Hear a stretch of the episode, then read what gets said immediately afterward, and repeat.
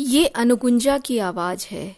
जिसमें आप मेरी अभिव्यक्ति यानी अनुगुंजा की अभिव्यक्ति को सुन पाएंगे महसूस कर पाएंगे